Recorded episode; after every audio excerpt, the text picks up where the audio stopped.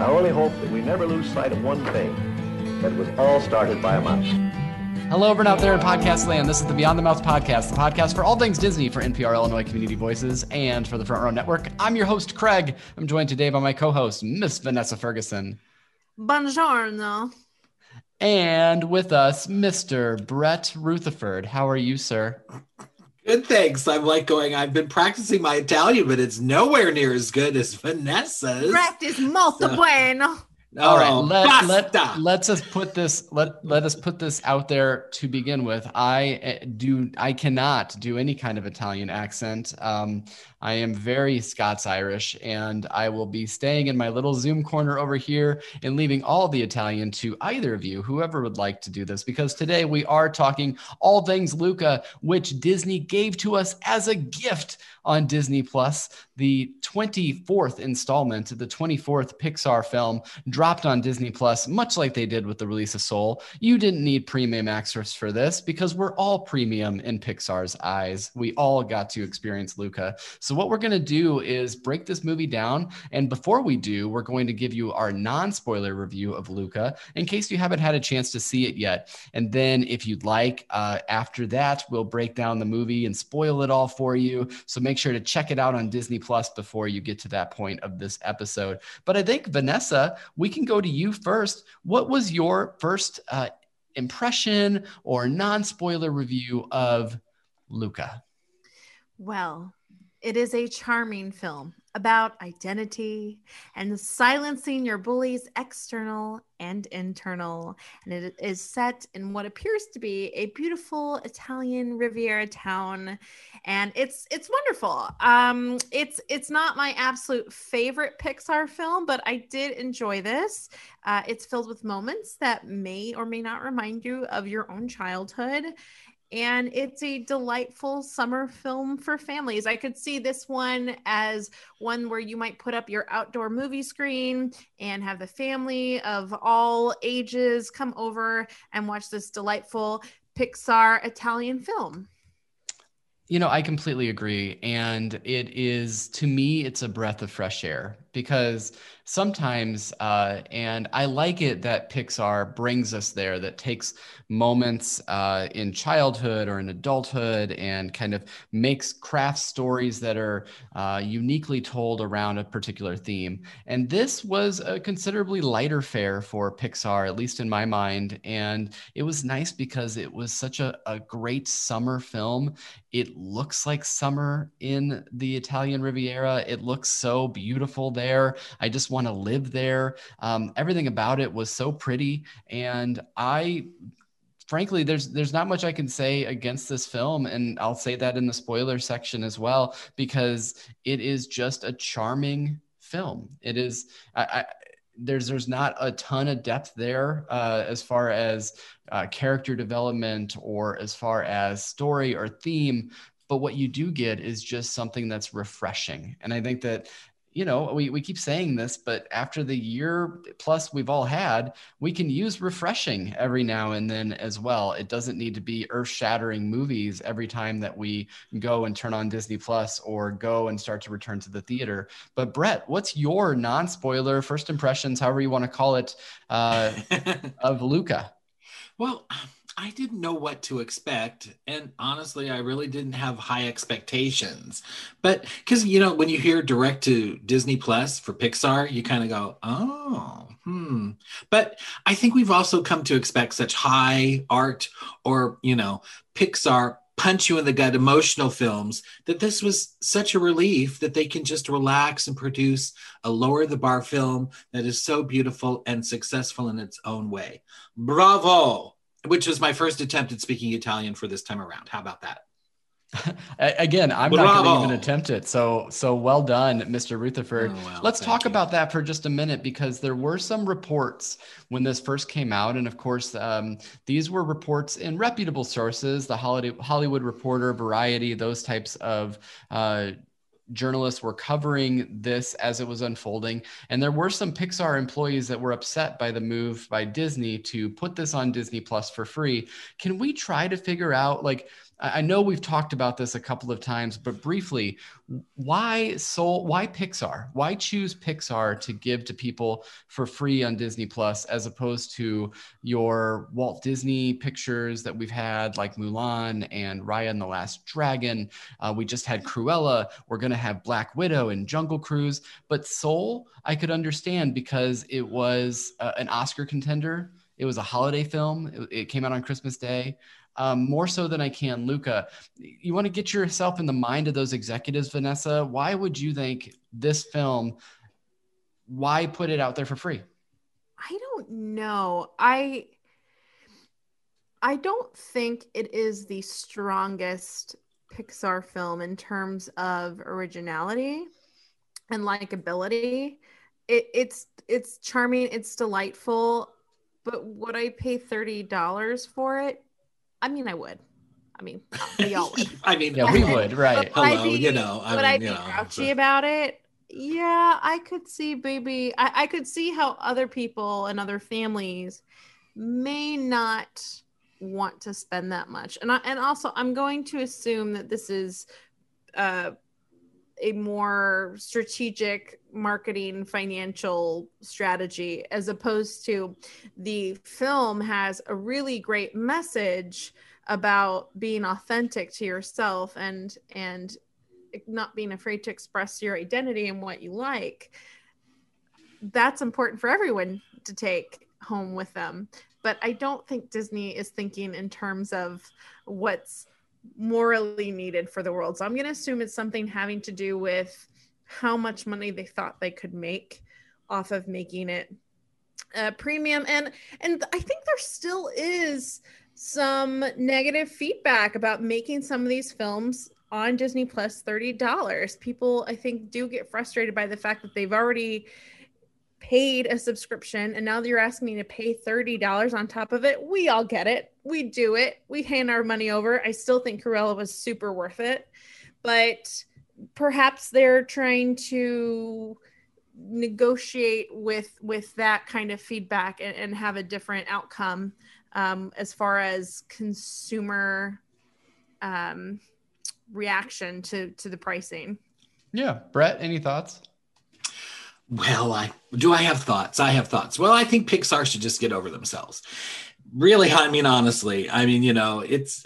I can you imagine? I mean, yes, yes, they're working for this on this film for years, and it goes to Disney Plus. Well, it's not just dis. That's not a disgraceful sort of thing, considering the times and everything, and everything that Vanessa said about the market.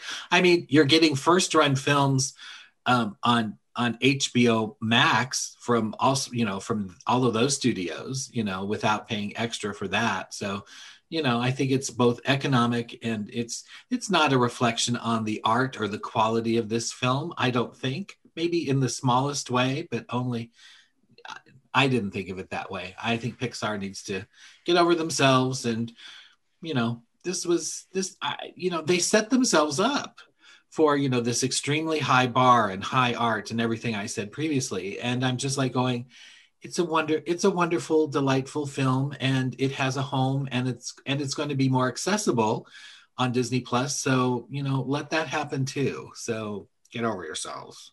Yeah, I, I I, can- I'm leery of anyone taking anything in this pandemic. We're still in a pandemic, and I'm not sure um, if some would consider that we are, but it's still there's still things happening where people are asked to wear masks and and people are still hesitant. Some people, not everyone, but some are hesitant to go into movie theaters. And um, it's it's hard to take anything really in this pandemic personally because there's so many different factors as to why a creative show or movie or or any creative product um, wasn't the, the way it's released and how it's attended. So yeah, I kind I kind of see where Brett's coming from there too. Just just chill, Pixar. You know, we appreciate you. We love you. We, love you. the It's a film. gorgeous film. Oh my gosh. Anyway, that was no spoilers. And we don't know, you know, we don't know how um, much that was. I, I could see though the the thought being that this creative team, again, um, watching sort of the credits and the ends of the credits, uh, because there was a post-credit scene in this movie. I don't know if you two caught it, but it was very cute. Uh, but at the end, it said it was made in our flip-flops all across the Bay Area because, again, this was a pandemic film where they were doing it mostly from their home. So I, again, I can I can see why maybe some uh, members of the Pixar creative team took it personally that this decision was made. However, I don't know if that speaks to the whole of the creative team or not, or just reports of, of a few. But before we get into our spoilers, uh, again, we went to our Beyond the Mouse podcast pals group and ask them sort of for their non spoilers thoughts on the film. So I want to uh, talk about a couple of those that we had given to us. Jessica thought that her family thought it was very cute and very direct to Disney Plus sort of Pixar movie, um, meaning that it was like the Disney sequels were back in the day. It was a good story and sweet, but didn't have the emotional punch that you would expect from Pixar. Matthew Kroll, who is the host of Imagineer podcast. So thanks for the support, Matthew. Uh, also, he had a great big announcement today that he's going to be writing for WDW Magazine. So congratulations, Matthew. Um, yeah, very cool. So check that out for sure. But Matthew said subtle, layered, and creative. I personally put it somewhere in my top middle pack for Pixar. It was so well done. Um, Matthew put, my wife and I really liked it. Unpopular opinion, but I liked it more than Soul. Okay. I, I don't, don't yeah. know. I you know I yeah I'm, I'm yeah I I don't know. It's sneaking I mean, up on me. Kill a man in the first very first few minutes of Soul, so I can understand how that that already was better. That nobody died right off the bat. That I will say, I will say that uh, I am 100% going to watch Luca more than I will watch Soul because this is a film that my son will watch. So that's yeah. automatically means that I will watch it more. I don't know what that means in terms of which one I like more. Uh, Laura put, I thought it was cute, but definitely not my favorite Pixar film. Our good friend John Sakari put, love it so different. Stephanie put cute coming Italian. of age story. What's that? John's Ita- Panda's Italian. Of course he's gonna like it. He's totally biased. Absolutely, 100%. Uh, Stephanie put that it was a cute coming of age story with sweet cartoony vibes. Um, Amber put didn't scream Pixar to me. It was cute, but don't get me wrong, it was mixing missing that Pixar feel. Definitely not my favorite Pixar film, and I'm a huge fan of Pixar.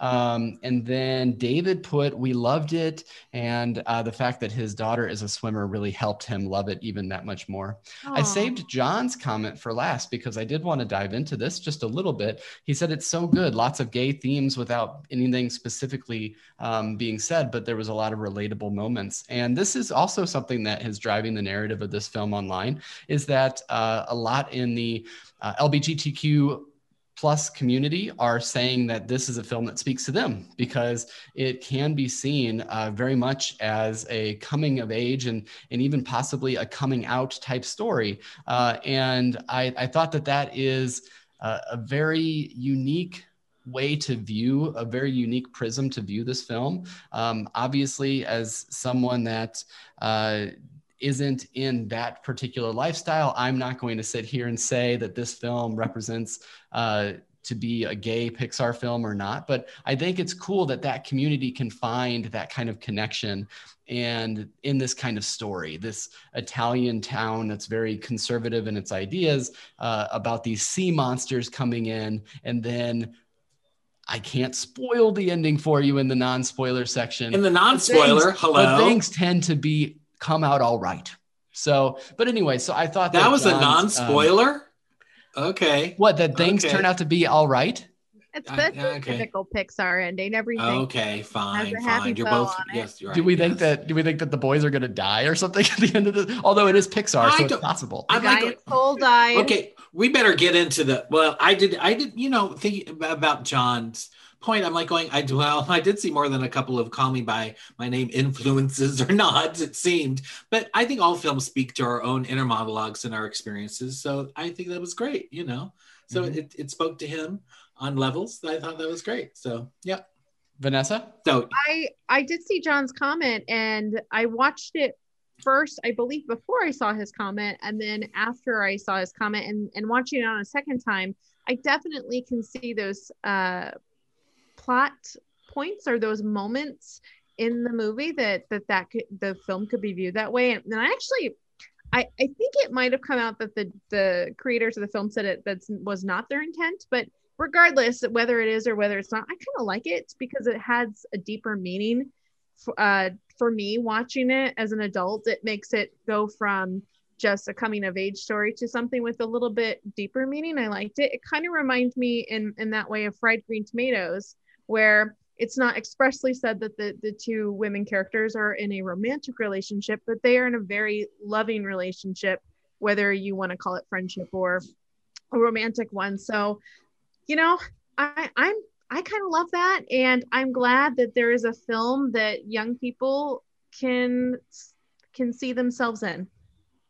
Yeah, and that's kind of what we've talked about all along uh, in this creative process, and that's what's so great about art is once you give your art to the world, the world then can uh, have feelings on that art and take it in many directions uh, that they choose with it as well. And it's just cool that people can identify with this film and see themselves a bit in this film for sure any last second non spoilers. If you have not seen Luca on Disney Plus, I got to encourage you to go out there and see it. I mean, it's an hour and a half and it's just going to make you feel better. Honestly, which, it is that a, gives the hour and a half alone is what gives uh, it st- Craig stamp of approval. That is yes. 100% accurate. I saw that runtime with the credits, 100 uh, hour 36.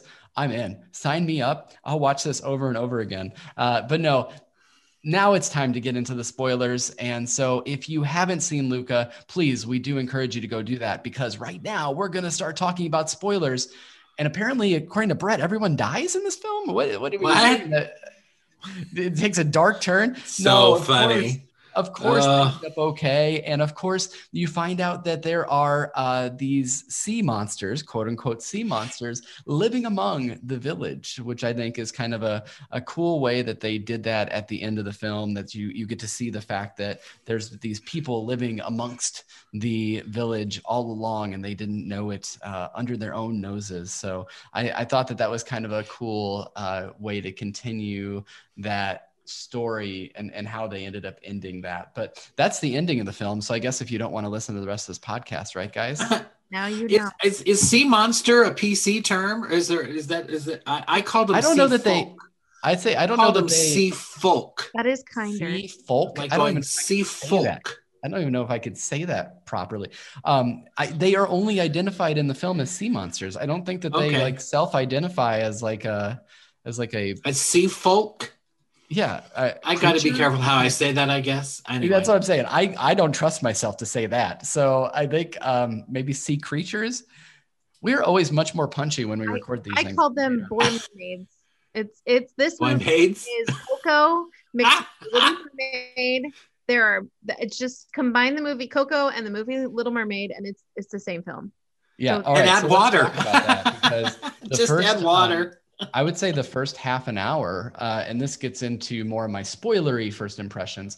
The first half an hour of the film, I truly was almost going to check out of this movie because I was like, this is so much like The Little Mermaid. This is an exact replica. Well, uh, there, were, there were thingamabobs. She he has plenty, you know.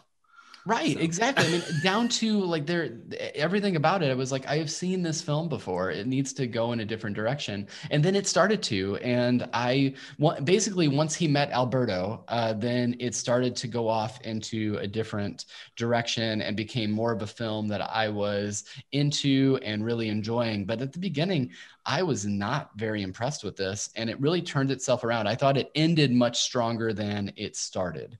Do you uh, all see it that way, Vanessa? Yeah, I, I so part of the reason I had to watch it a couple times, and this has to do with my schedule this week, is that I was having trouble focusing, and so I was missing subtle things uh, in the film, and I was I was catching major plot points, but um, once I did go back and really started to pay attention, yeah, I, I could see that, Craig, where it, it does start to pick up a little bit once they start building their Vespa, their scooter, which is a very exciting part. A Little, um, there's um, a, a, a little bit of a carelessness with safety in this film as your safety officer of the podcast. but other than that, uh, yeah, I thought once he meets Alberto, it, it really does start to get pretty. It starts to get pretty exciting. Yes, Brett, what are your thoughts on now that we're kind of in this more spoilery area about the story as a whole?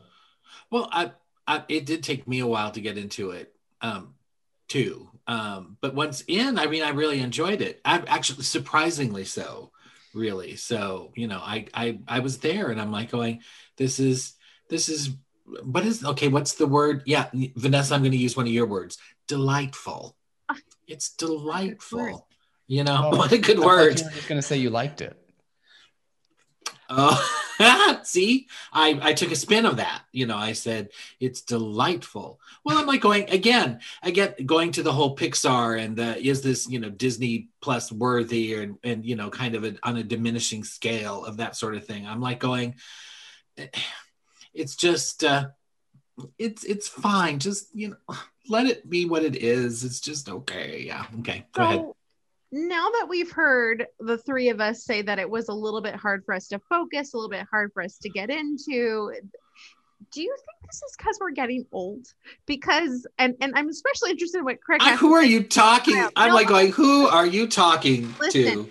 They're people. talking these kids in this movie, they're doing all this fun kid stuff, throwing themselves off of buildings and doing ramp stuff, which is just so unsafe.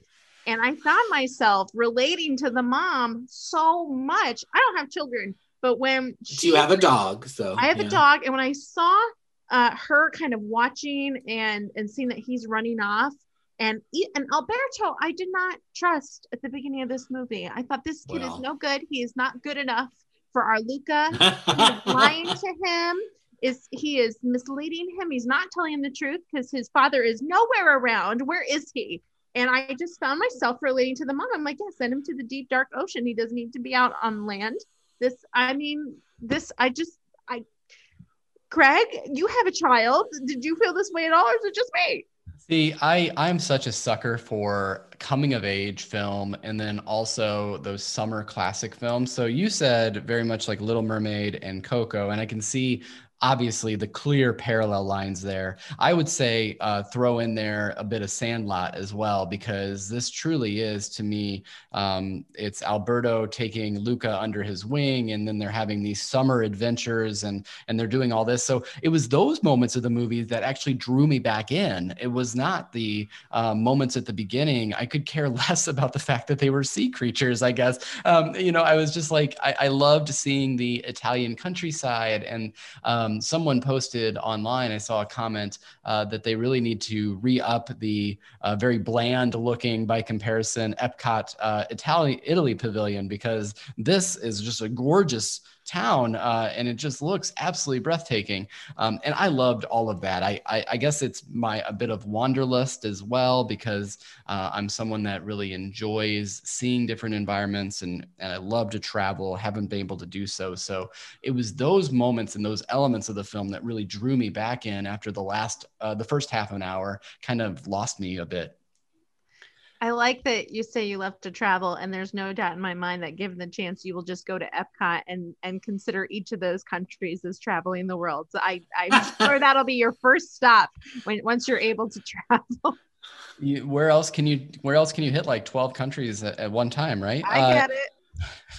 But let's go in and talk. You know, normally we would go in and list off all the big name Hollywood stars that they put into their film. And that might also be something to why this wasn't done on Premiere Access, is because it it didn't have necessarily someone that was grounding it to uh, it doesn't have a Dwayne the Rock Johnson like Jungle Cruise. It doesn't have Emma Stone like Cruella does. Um, and it's got these kids that do such a wonderful job with their voice acting. I thought that their inflections were incredible. Uh, we do have a couple of famous parents. We have Maya Rudolph and we have Jim Gaffigan. But uh, let's talk a little bit about the three kids and their characters more so even than their acting, I guess, because I don't want to necessarily be critical of children, uh, but also because I thought that they did a wonderful job. And and it, it's hard to review this film in a traditional way that we normally would because it's difficult to it all just worked together well it all just blended well it was a smooth movie it was nothing that um, in my mind nothing that was absolutely exceptional that you're going to be winning awards for, but it also just made me feel good. And that's okay. So Mm-hmm. anyway, I, uh, Jacob Tremblay is our Luca, and then uh, Jack Dylan Grazer is our Alberto, and Emma Berman is our Julia. Julia. Um, so take us any direction you want to talk about the characters or the actors or whatever you'd like to, Brett. Well, I mean, as when um, when Julia became, you know, be, uh, came on the scene, that's when we get the idea of the uh, underdog. Yeah, the underdog, and you know how she just you know brings that in, and we've all been underdogs, you know, at some point, probably, and so that was, you know, I mean, I think that was a great way to bring her story in with their story, and it was just um, just so very just so very charming. And i just enjoyed the three of them. I have actually i have thoughts about you know the casting but i'm you know and the vocal casting but i'll wait a little bit on that. But since we're talking about those three characters it was just fun you know and how you know how you know the best friend becomes the i don't trust you anymore and then there's the betrayal which actually threw me. I was rather surprised by the whole betrayal part there but anyway. But that was you know that was a little bit later in the film. But if we're just talking about the three of them, they were a wonderful trio, and it was fun to go on an adventure with them. Vanessa, your thoughts on our three main characters? Well, I don't really think there's any need to critique their acting in this film. I thought they were very good. That, like you said, their inflections. You, you know, I think sometimes with with any actors, it can feel emotions can feel read from a script and this didn't come across as just like they were reading lines that they were acting. So i i thought even despite their age which some might assume that they are not as advanced i thought it was quite good and believable. And i really enjoyed the three of them. I especially enjoyed luca. I thought he was so cute. He reminded me his voice of the young man who played in the movie coco. And i i i, I adore that uh character in Coco. I thought I think that's so wonderful. I especially loved in this movie Julia because she is that quirky redheaded girl. Uh, That was my best friend growing up was the quirky redheaded girl. And you know, it it it gives kids who are young and quirky someone to relate to in a movie. I mean, she has her sweaty armpits, and we're seeing that more and more.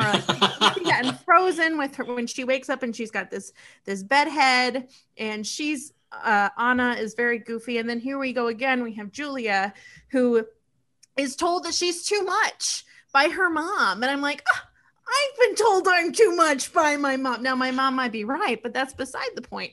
The point is, is that we have It was relatable. Uh-huh, yeah, yeah. that we can relate to. So I find her so adorable, and I'm really glad that they had this character that's not a love interest by any means. She's just a pal, and it is interesting that Alberto gets jealous from her friendship with Luca in the in the movie, which.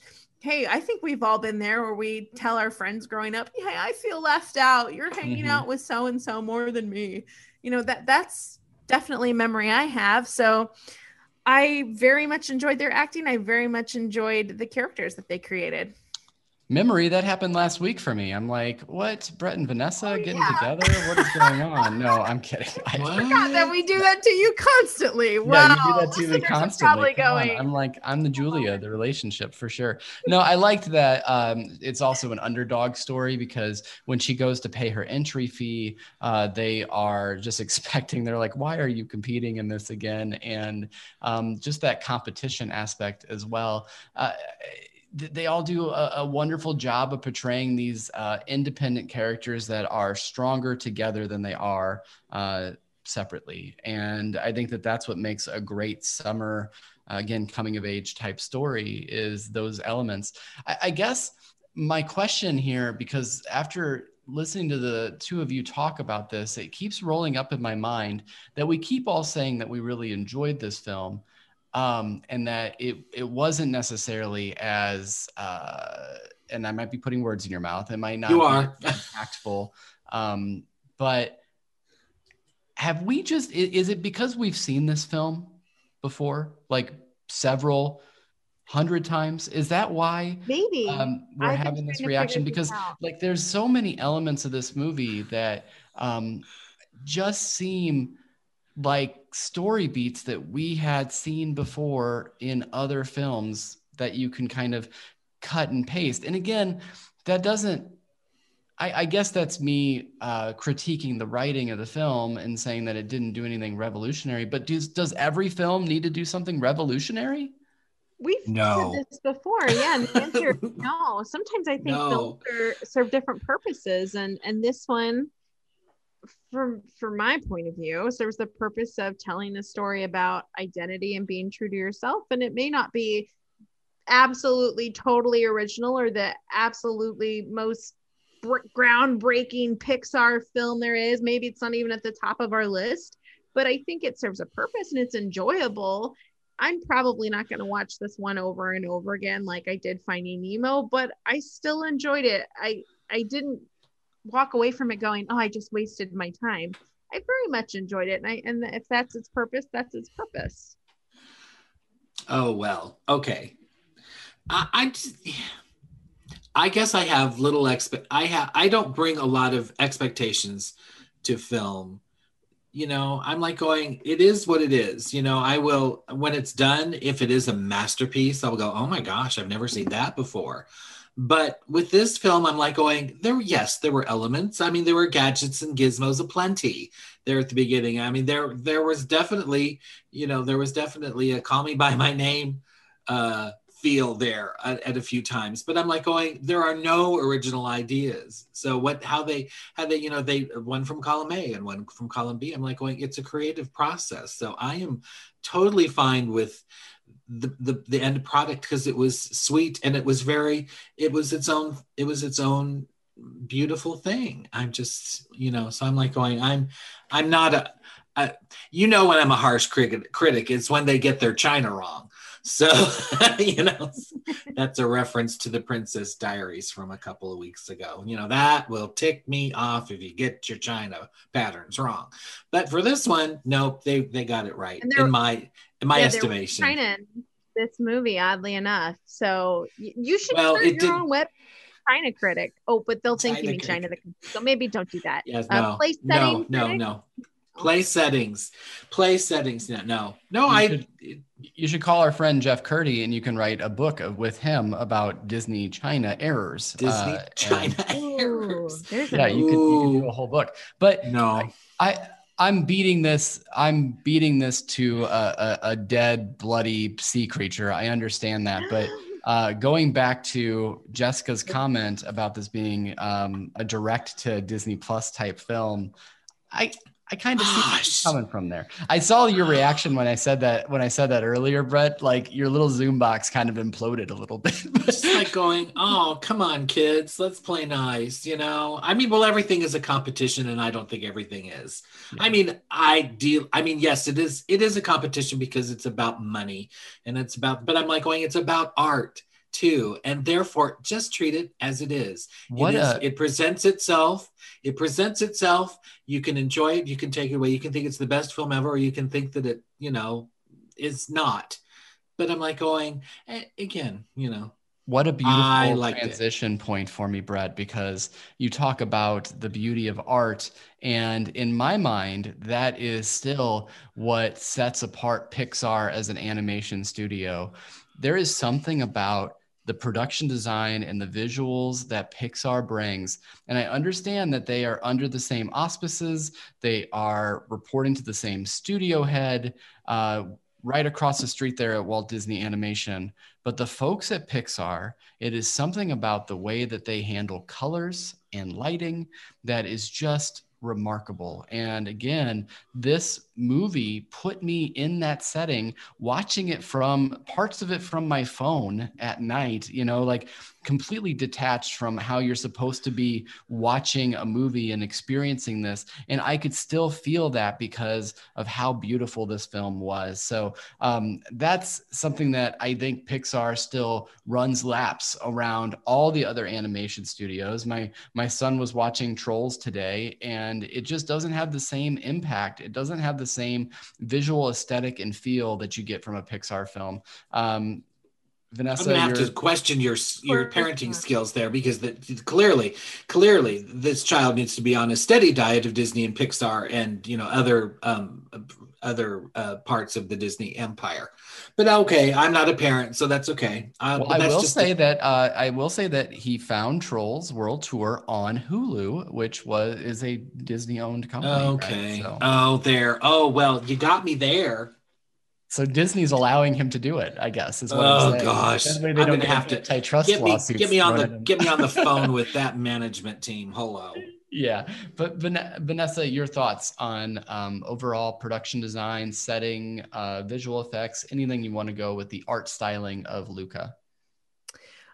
I found the styling of the characters very interesting. They they are somewhat cartoonish, but it doesn't have that, you know, with cartoons that kind of flat feel. It's it's it's very 3D, and it's it was just interesting to see. How, I wonder if that is to somewhat reflect what the sea monsters are doing to, if if everybody doesn't look too normal then it all makes sense um as far as the design of the characters it's just just interesting to me but the colors yes are so beautiful and especially these these like montage moments that keep coming in throughout the film where he's kind of hallucinating these beautiful moments. It, it's very coco-esque uh, when he's flying amongst the highlighter color fishes in the sky. I'm like oh it's just like when miguel goes to the uh, kind of afterlife in this beautiful highlighter color city. It's a, you're right the colors are just absolutely beautiful. And pixar i mean no one really does it better than pixar Completely agree, Brett. Your uh, thoughts on the visual styling? You know, you're our you're our digital media guy. You're our creative artist Yeah. here. Well, What what is it that? Uh, how did Luca make you feel? Talk to me. Let's let's get on the couch and, and do some simply put, therapy. simply put, Pixar creates gloriously beautiful films every single time. Yeah, they really do. It's it's just uh, it's In a nutshell, there. it's incredible the um, the advancement that they make, and I, I come back to this often when we talk Pixar films. Um, but a long time ago, uh, and it was not under Pete Docter as the creative director. It might have been in the Lasseter years, uh, watching a documentary, and it might have actually been the Pixar story, which directed by our our good friend uh, Leslie Iwerks. But they mentioned that they they talk about the they talk about focusing on something new each film. And I don't know that they still do this if that's the case, but in Monsters Inc., it was Sully's fur. They came up with a whole new technology for managing how his individual fur would uh, would move. And then in Coco, we keep talking about how beautiful that is. They focused on lighting in Coco. Um, they focused on getting the water right, not only in Finding Nemo, but also in Finding Dory. And so they focus on these different aspects. And what that does is it builds the engine that then can be used for the next film. And so you can just keep improving on this technology while also focusing on a different area of uh, artistry. And it just makes this juggernaut. It- I mean, the, Pixar's going into its 35th year, if you can believe that. And uh, they just continue to bring these beautifully stunning films to us and it's just so great that we are able to experience those and even more so on Disney Plus because now we get more of the Pixar shorts and things that you might have been able to see you might have been able to get a DVD collection of but they are available at your uh, discretion right there on Disney Plus as well. You know I I think we've talked a lot about sort of the story and the characters and the production I- think I'm ready really to go into uh, anything that we didn't necessarily care for in this film, unless there's anybody that has anything else they'd like to say about story beats or aspects or anything like that. Brett, you have a comment? Yeah going back to characters for just a moment. So Sure. i was so, so surprised to see the voice cast because i didn't really i came into this film not knowing a lot about it and intentionally because i would i didn't want to I, I thought i was going to be underwhelmed by this film. Um underwhelmed not underwater but it, it all worked out. Anyway but i was so surprised. I had no idea that there were so many known actors in the cast and it was a delightful surprise because sometimes some very well known actor voices can be a distraction. I mean, you know, it, like for example, I mean, you can go like, "Hey, isn't that Chris Pratt, Tom Holland, and Julia Louis Dreyfus?" You know, but not this time. You know, it, they they were very well known actors, but their voices suited the characters and story so well that I didn't even recognize that they're famous. I mean, that's Oh. a delight. That's interesting because I right off the bat recognized Jim Gaffigan. I didn't know. He was the No, only I one. didn't at He was- all. he was the one that that I recognized. Uh, you could have given me you could have given me a chance at a million dollars. I would have never guessed Maya Rudolph was the mom. No, So- and Sacha Baron Cohen. Yeah, that know? one surprised me. I I'm just like going, oh my gosh. uncle. Yeah. you know I I, I was so surprised i'm like i was taken aback i'm like going how funny is that you know and But that wasn't that especially- a, i mean that was a reference to um to finding nemo isn't it his fish is the fish that is in I think Finding so. Nemo? It's the one from Yeah. the deep. Yeah. But I have to say, can we give props to Maya Rudolph for her for her dolphin impression? I mean, that, That was pretty great. it's much better than my dolphin impression. And yes, I will try to do it for you now. Okay, here we go. oh no Thank you. That was nice. That's my that's my fin, by the way. that was great That was that And I have a visual here that you can't hear on the on the Yeah. podcast, but it, I'm I'm Oh, but putting my it's whole body into this dolphin. it's impression. stunning it's stunning Thank it was really something You know, else. the magic of audio You all truly missed it. I I got to tell you. Um, yeah, I completely agree with you there, Brett. You know, there's uh, many times where I was like, there really are no like big names in this, and then you go back yeah to the list and you're like, oh my goodness, there there really were. And maybe exactly part of that, you know, voice acting is so interesting now because um you know even when we and i god i swear i i don't come into these assuming that i'm just going to name drop a bunch of people that we've talked to but it happens sometimes guys i'm sorry but we we talked to jason marsden who is a voice actor right? And he was saying that pre-pandemic they would still want you to drive into a studio to be able to record these things. And now i'm guessing that most of this voice cast was able to record it just like we are right now with someone just in their ear. And so maybe you are able to get those uh, larger names for smaller bit parts in that you give them the ease and the accessibility of being able to record essentially anywhere wherever they are in the world. And and then they can do that. We they all those actors are going to have that equipment available at their disposal. So um just hey, something do you want to be in a Pixar film? Why, yes, thank you. You know, which by the way throat. we all have our microphones um we are waiting uh ready. Did did you not just hear my dolphin audition? Come on, Finding Um, Nemo three. There's James Smith. I think anyway. I think I should mention that uh, Pete Docter, uh, you know, because you are the creative executive at Pixar now, uh, just know that Inside Out changed me as a person, and I I loved it so much. Um, there are people that are on this Zoom call that. Uh, didn't necessarily see it as the visionary icon that it was um, and so maybe when doling out parts uh, you you give the larger parts to uh, maybe Vanessa and I because we obviously clearly saw your creative vision uh, in Inside Out. Oh and we my didn't gosh, bring, that sound seconds that you laugh. hear is the gigantic sucking sound of, you know, anyway, a vacuum or something. Anyway, Oh, anyway, it's oh, a wow. sucking sound anyway. I'm Sucking up that. sound. let's pivot. Yes. Okay. of Let's pivot. All right. credits, Pivot. You brought Pivot. this up.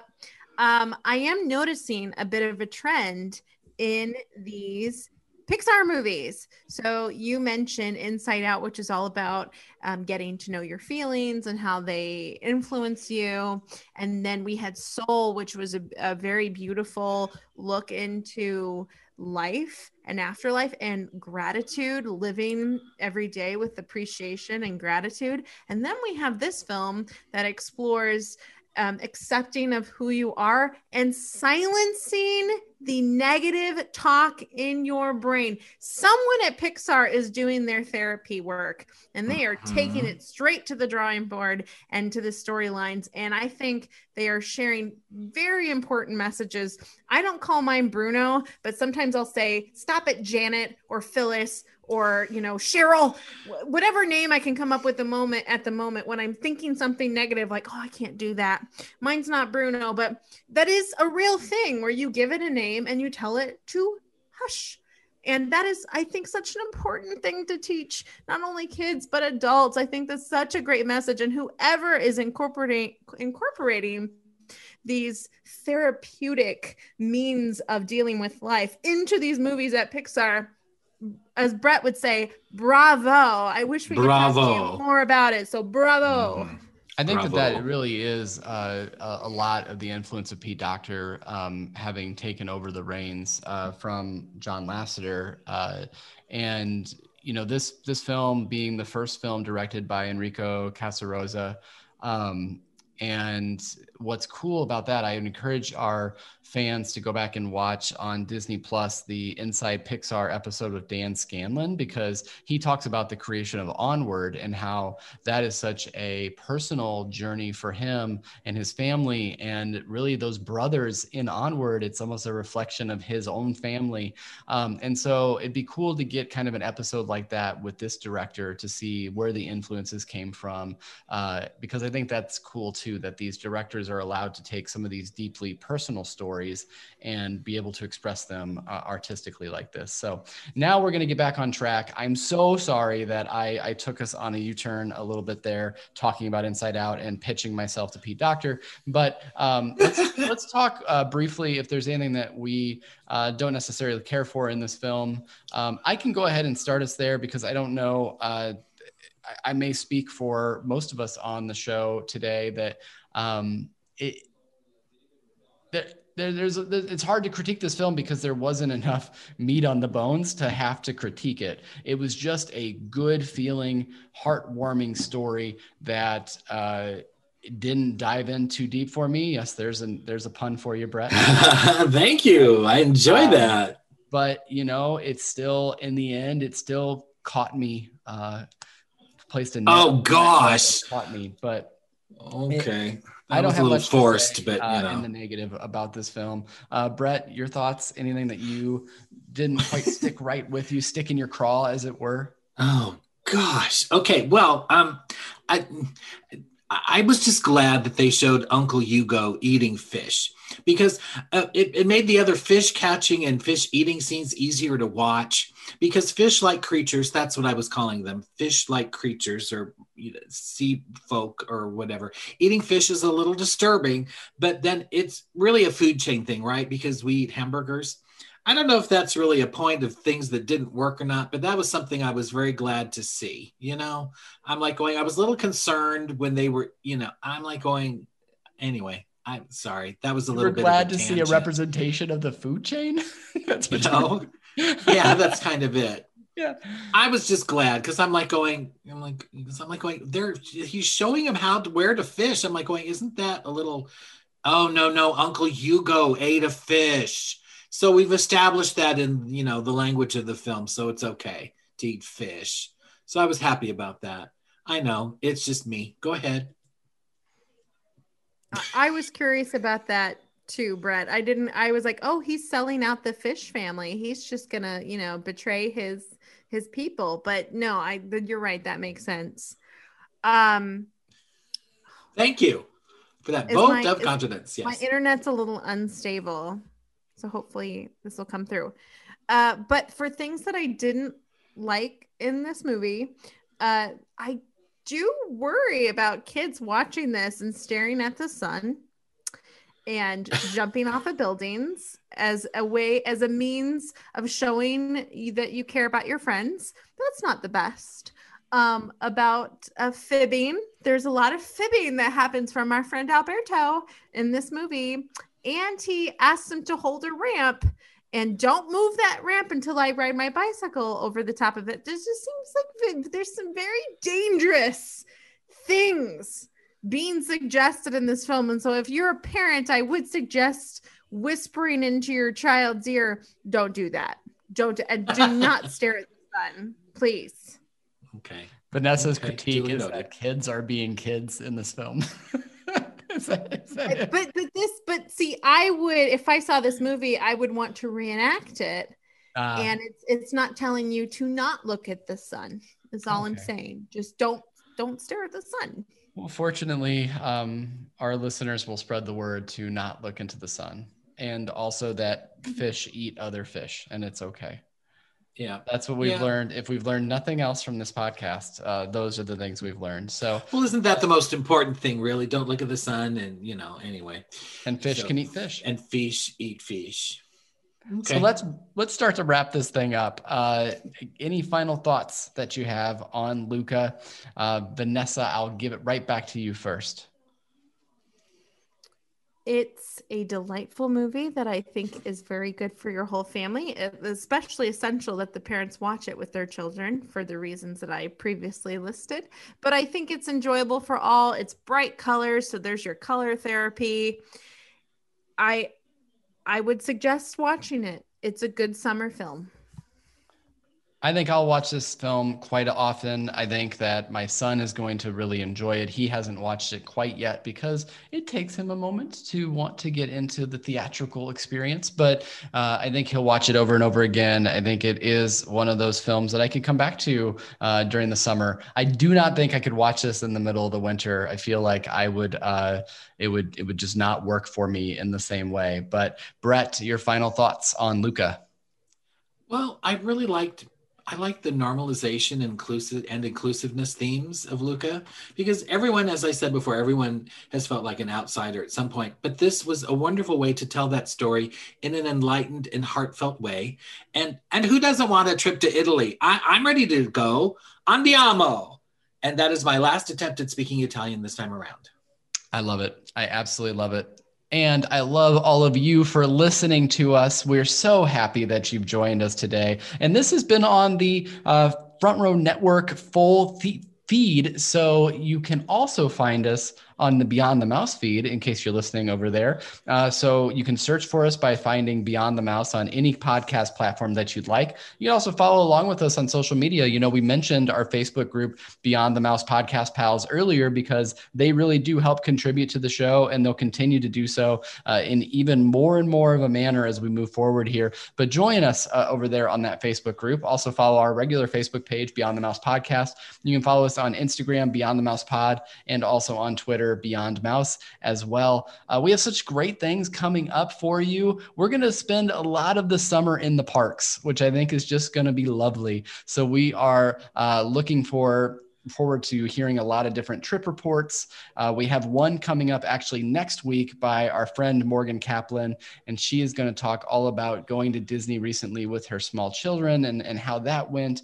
Um, we're also inviting Lou and Donna Hare um, from Guilty Pleasures and the network to talk about their recent trip as well. We're just going to spend a lot of the summer living vicariously through others and through their different trips. And then also, hopefully, reaching out even more to that Facebook group and to talking to all of you and interacting with you because we love doing that as well. Before we leave, friends, any final thoughts? Brett. Um, uh, you know, I say this every time. I can't wait to see it again. I love these films. Vanessa. I just want some pasta. That's all I want. Okay, Just so here's the deal. Um, you know, you have you have said that you uh, you're you're bringing the Italian to this podcast. I can never figure out how to do the pasta without a spoon. Is it like is that like um, blasphemy that I use a spoon and a fork? So I use the spoon and then I put the Oh heavens! the pasta and I twist, and then I Right. have like the pasta on the fork. And they were just doing it without. You look, you look either appalled or confused. I don't know. I think you do you. Is the pasta getting into your mouth and are you enjoying it? Then Yes. you did Absolutely. it right. You could use your hands too. This is another thing. You know, etiquette aside, I'm like going. You know, etiquette aside, you do it. Have it. forchetta. That might have been a mix of Spanish and be you. Italian. I don't know, but I made it work. Okay. And that's how you make pasta work. You just make pasta work. Don't I don't. I don't eat spaghetti. Too much hassle. Mm, Well, I there's. Sorry. there's farfalle, there's penne, there's lasagna, there's all kinds of things out there for you, Brett. Don't limit Okay. yourself. Oh, I, I, that that will be my takeaway. Do not limit myself as far as my pasta preferences. When it comes to carbohydrates, I'm all in. You should be too. okay. And on that note, for Beyond the Mouse, I am Craig. I'm Vanessa. And I'm Brett. And we will see you real soon in the front row. So you learned this episode do not stare into the sun. Fish eat other fish, and there's no wrong way to eat pasta. Those are Hey. our three takeaways. That works. Oh my gosh. See, they learned so much. We should pitch this to like PBS or something. Oh my God.